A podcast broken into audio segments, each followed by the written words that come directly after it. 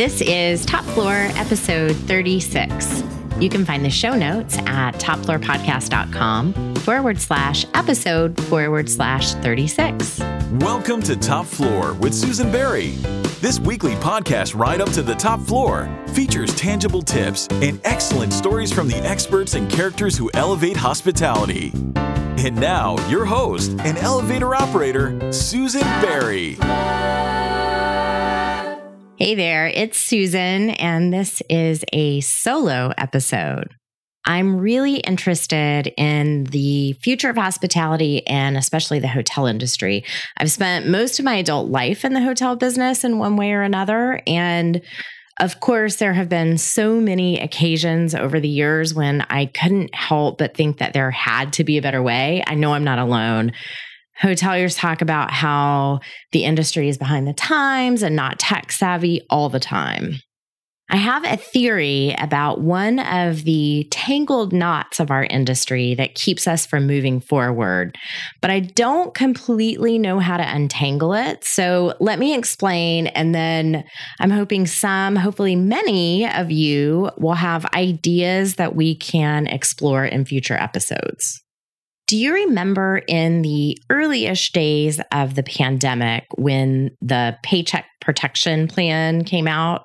I'm definitely not an accountant or a lawyer or a banker, so don't take this as gospel. But the basics were that businesses would get some forgivable financial relief if they would not lay off all of their employees at some point, I ran across some outrage post about how Marriott and Hilton shouldn't be allowed to take this PPP money.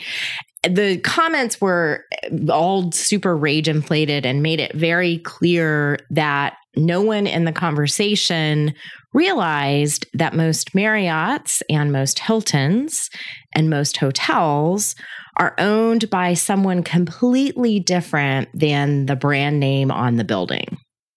Maybe I should give a different example. Have you ever tried to explain to your Aunt Betty Sue that yes, while you work at the Westin, you don't work for Westin? In fact, you work for the hospitable hospitality management company. And then when Aunt Betty Sue says, Oh, you work for the owner then, you have to say, Well, no, ma'am, Aunt Betty Sue, the owner is actually Stone Rock, Boulder Mountain properties. Then later, as you're trying to snag your 11th deviled egg, you overhear Aunt Betty Sue say to Uncle Junior, That girl is up to something. I don't think she even really has a job. My point is this the hotel business is too convoluted for the general public to understand. And worse than that, many of the people who work in the hotel industry don't actually realize what business that they're in. Here's the shortest possible explanation. This applies to most hotels in the US, about 70%. A typical hotel has three separate and powerful stakeholders the brand, the owner, and the management company. The brand is the name or flag of the hotel, like Kimpton, Westin, Embassy Suites, right at 70% of American hotels are branded, meaning they fly some sort of brand flag, even hotels that don't sound familiar. The largest hotel brand companies are names you've heard of, like Hilton, Marriott, IHG, Choice, Hyatt, Best Western. Don't get mad if I didn't list yours. And each of these companies have an assortment of brands. So, for example, as a result of purchasing Starwood in 2016, Marriott has 30 brands, Hilton has 18 brands. One of the cleverest moves the brand companies have made is to create a category of hotel known as a soft brand. I honestly had no idea which company came up with this first. So I did a little research and discovered a great article that Terence Baker wrote for Hotel News Now, I think in 2018, about this very subject. Apparently, Choice was the first with Ascend in 2008 followed by Marriott's autograph collection around November of 2009. And I'll link that article in the show notes. There's something like 15 soft brands now, with both Marriott and Hilton offering two, maybe three. Soft branded hotels retain their unique identities, like their decor, the style, the if they're historic, the historic features. And then they pay the brand companies franchise fees for distribution, access to their loyalty programs, et cetera. Other brands, I guess maybe we should start calling them hard brands, have to comply with more stringent rules and regulations about how they look and what they offer, all of which is extremely boring but ensures that travelers know what to expect, allegedly. In any case, the owner pays the brand, for example, Marriott, to license the name and access the standard operating procedures, reservation system, loyalty program, all that stuff. The franchise and marketing fees range between 6 and 12% of top line revenue. So brands are in the franchise fee business and the marketing business. Speaking of the owner, the hotel real estate, meaning the building, the land, the stuff inside, is owned by the owner. I mean, duh, that sounds stupid, but I'm trying to keep it simple. When I say owner, you're probably picturing a singular person, and that is sometimes the case, but more often, the owner is really a collection of people with one or two individuals designated to speak for them. I'll put definitions for REITs, private equity owners, sponsorship syndication, and crowdfunding as it relates to hotel ownership in the show notes. Owners are real estate investors of one flavor or another, so they usually prefer to hire third party management companies to operate the hotel actually not only do they prefer it, but brands require it in order to secure a franchise agreement. So, like if you're a random turkey off the street, you have no hotel experience, and you built a hotel, you can't run it yourself no matter how much money you spent, no matter how much you've got invested in the building or the purchase of the hotel. What's a management company, you ask? It's exactly what it sounds like a company that is hired to manage the hotel. These are the folks that hire staff, order supplies, set rates, and generally keep the business going. In exchange for their work, they too get a percentage of gross revenue, usually between 2 and 5%. Notice that I said gross revenue and not profit. We'll come back to that. Thus, the brand doesn't run the hotels that bear its name. And often the owners of the real estate don't run them either. But why, you ask? Well, long story short, brands in the 80s and 90s began selling off their real estate with the idea that they would retain those management agreements because it was more lucrative and less capital intensive. By the early 2000s, this evolved into the even more lucrative model of collecting fees for royalties, marketing, technology, et cetera, and leaving operations to third party management companies. Here's another analogy. Imagine if you are super techy, super mechanically inclined, and you build your own vehicle from scratch. You welded it, you glued it, whatevered it together. And since being a Toyota would give you better insurance rates, you decide that you'd like this car that you built to be a Toyota. You submit a hefty fee to the Toyota company to get them to give you the stickers, the emblems, and all that stuff to make your car a Toyota. They take your money and they also let you know that you'll have to pay them a percentage for every mile that you drive. And since you're a new Toyota driver, rather than jumping behind the wheel yourself, you'll have to hire a Toyota approved driver. This is basically the state of affairs in hotels right now. There are two reasons that I'm explaining all of this. First, because most people in the world including most people who work in hotels, have no idea that this is how it's done. If you ask a traveler, the most savvy among them will probably understand that they can earn these points or that status by staying at a hotel affiliated with a loyalty program, but they won't know or care who owns the real estate and who employs the staff. Interestingly enough, most hotel employees are pretty much in the dark about this too. They'll understand what brand their hotel is, and they most likely know who the management company is because that's who pays them. But they are highly unlikely to know who owns the hotel, much less what the owner's goals are, intentions are. I have no idea if this is deliberate for some reason or just a case of making the assumption that line staff in hotels can't understand the ownership thing, but it is for sure a real condition. As a result, you'll hear hotel workers say things like, the owner just needs to build a swimming pool and all of our problems will be over, uh, without realizing that the human who walks through the hotel on the day of the owners meeting is in all likelihood representing a group of institutions and or retail investors who have all been promised financial returns to make their investment worth it.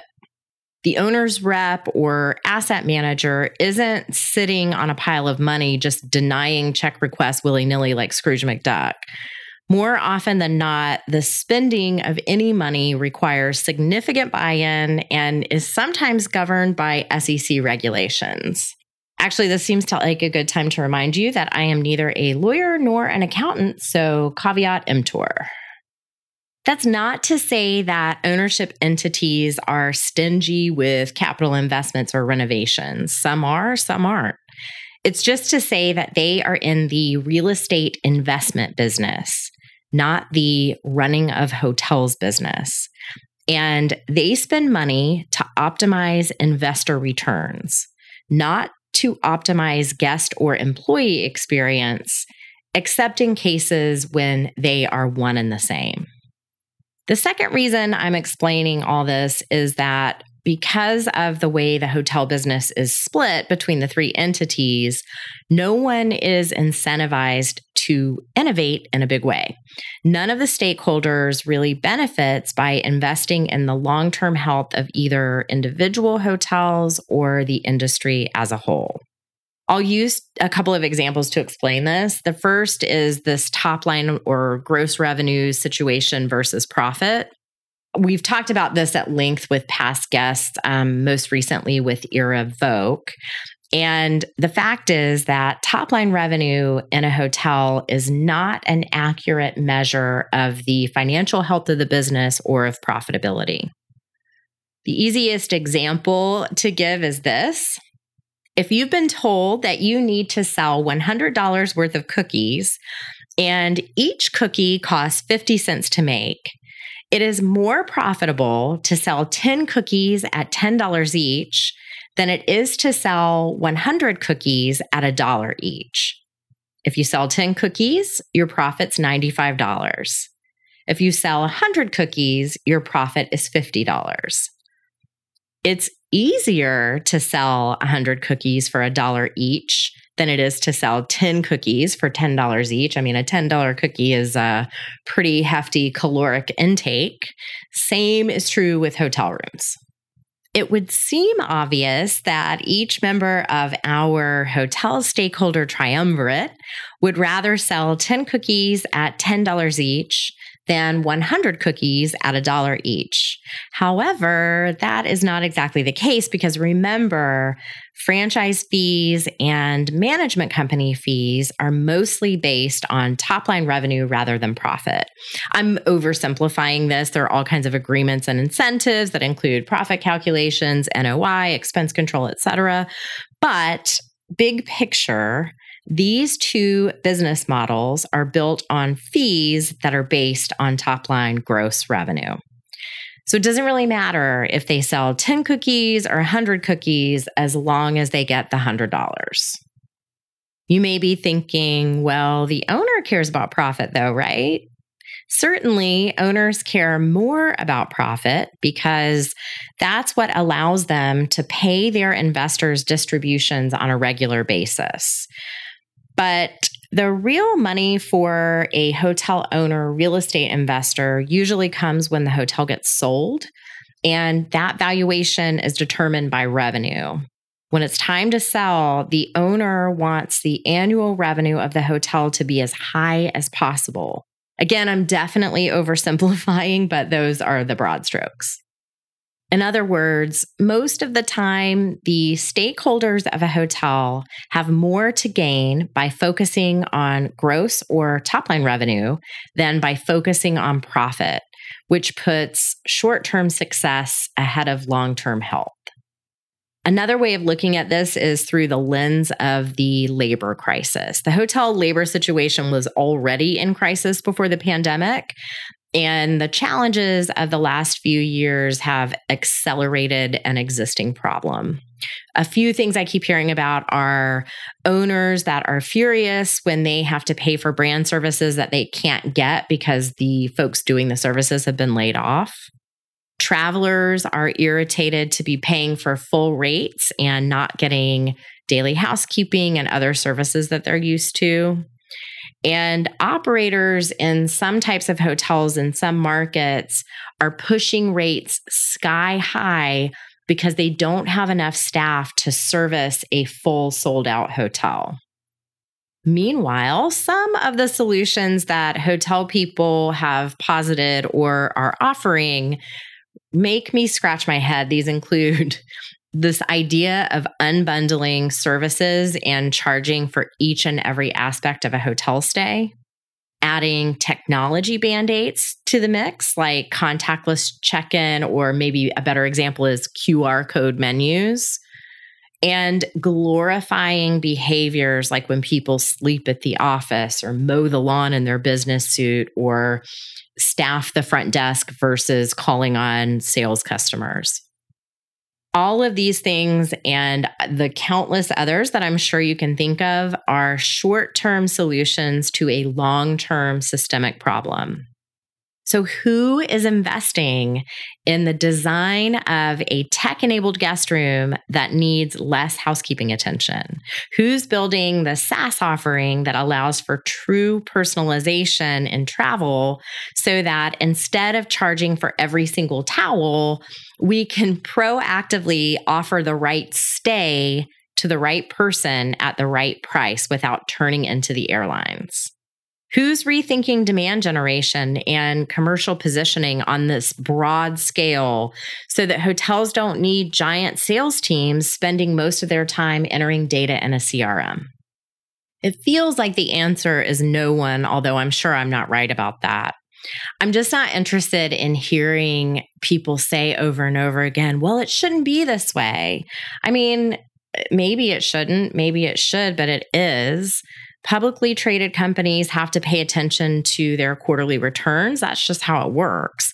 So I don't want to spend a lot of time bemoaning the current state of affairs, but rather figuring out solutions that will help the 70% of hotels that find themselves in this position. So for many months now, I have been following my curiosity about every possible aspect of hospitality. And I have no plans to stop. So let's hear it. What are your thoughts? If you have an idea or have created a solution that will carry our business forward in spite of everything I just said, we should talk. Or if I got everything wrong that I just said, we should talk. Please get in touch at susan at topfloorpodcast.com or call or text me at 850 404 9630 DM me on Instagram at Top Floor Pod or find the Top Floor Podcast page on LinkedIn. I would love to hear from you.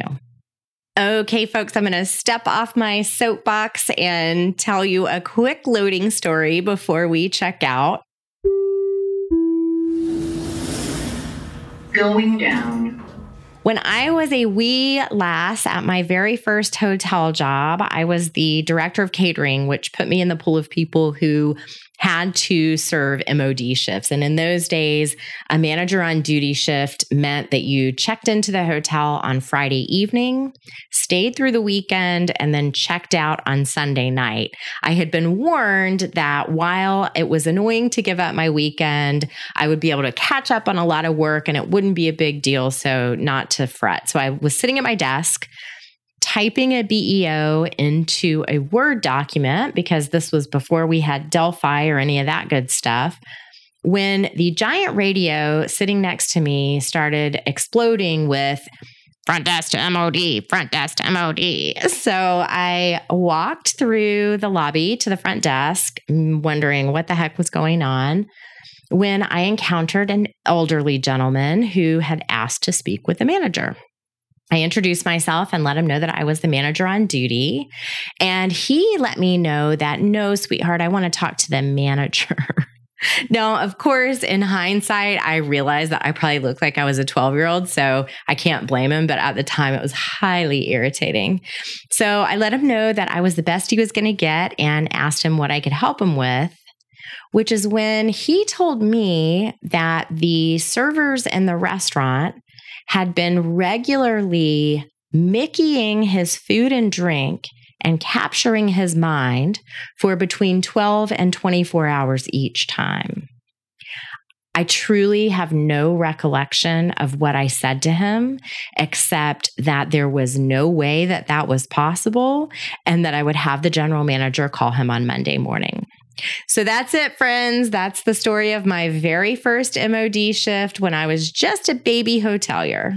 Thanks for listening. Top Floor is supported by Cayuga Hospitality Consultants. For more than 35 years, Cayuga's international network of hospitality consultants has helped guide industry stakeholders from owners and operators to lenders and investors. Whether you need help with a short term project or longer term guidance, consultants bring executive level lodging, food and beverage, asset management, and development expertise. Cayuga brings together every discipline of hospitality to deliver operational excellence and financial success. Learn more at cayugahospitality.com or call 866 386 4020. And Cayuga is spelled C A Y U G A. Thank you so much for listening. This has been episode 36, and you can find the show notes at topfloorpodcast.com forward slash episode forward slash 36. Also, if you're listening on your computer, there's a better way. You can follow the show in Apple Podcast or Spotify and have each weekly episode delivered to your phone. Top Floor is produced by John Albano, who also composed and performed our elevated elevator music with vocals by Cameron Albano. If you enjoyed the episode, please share it with your friends and colleagues after you leave us a five star review.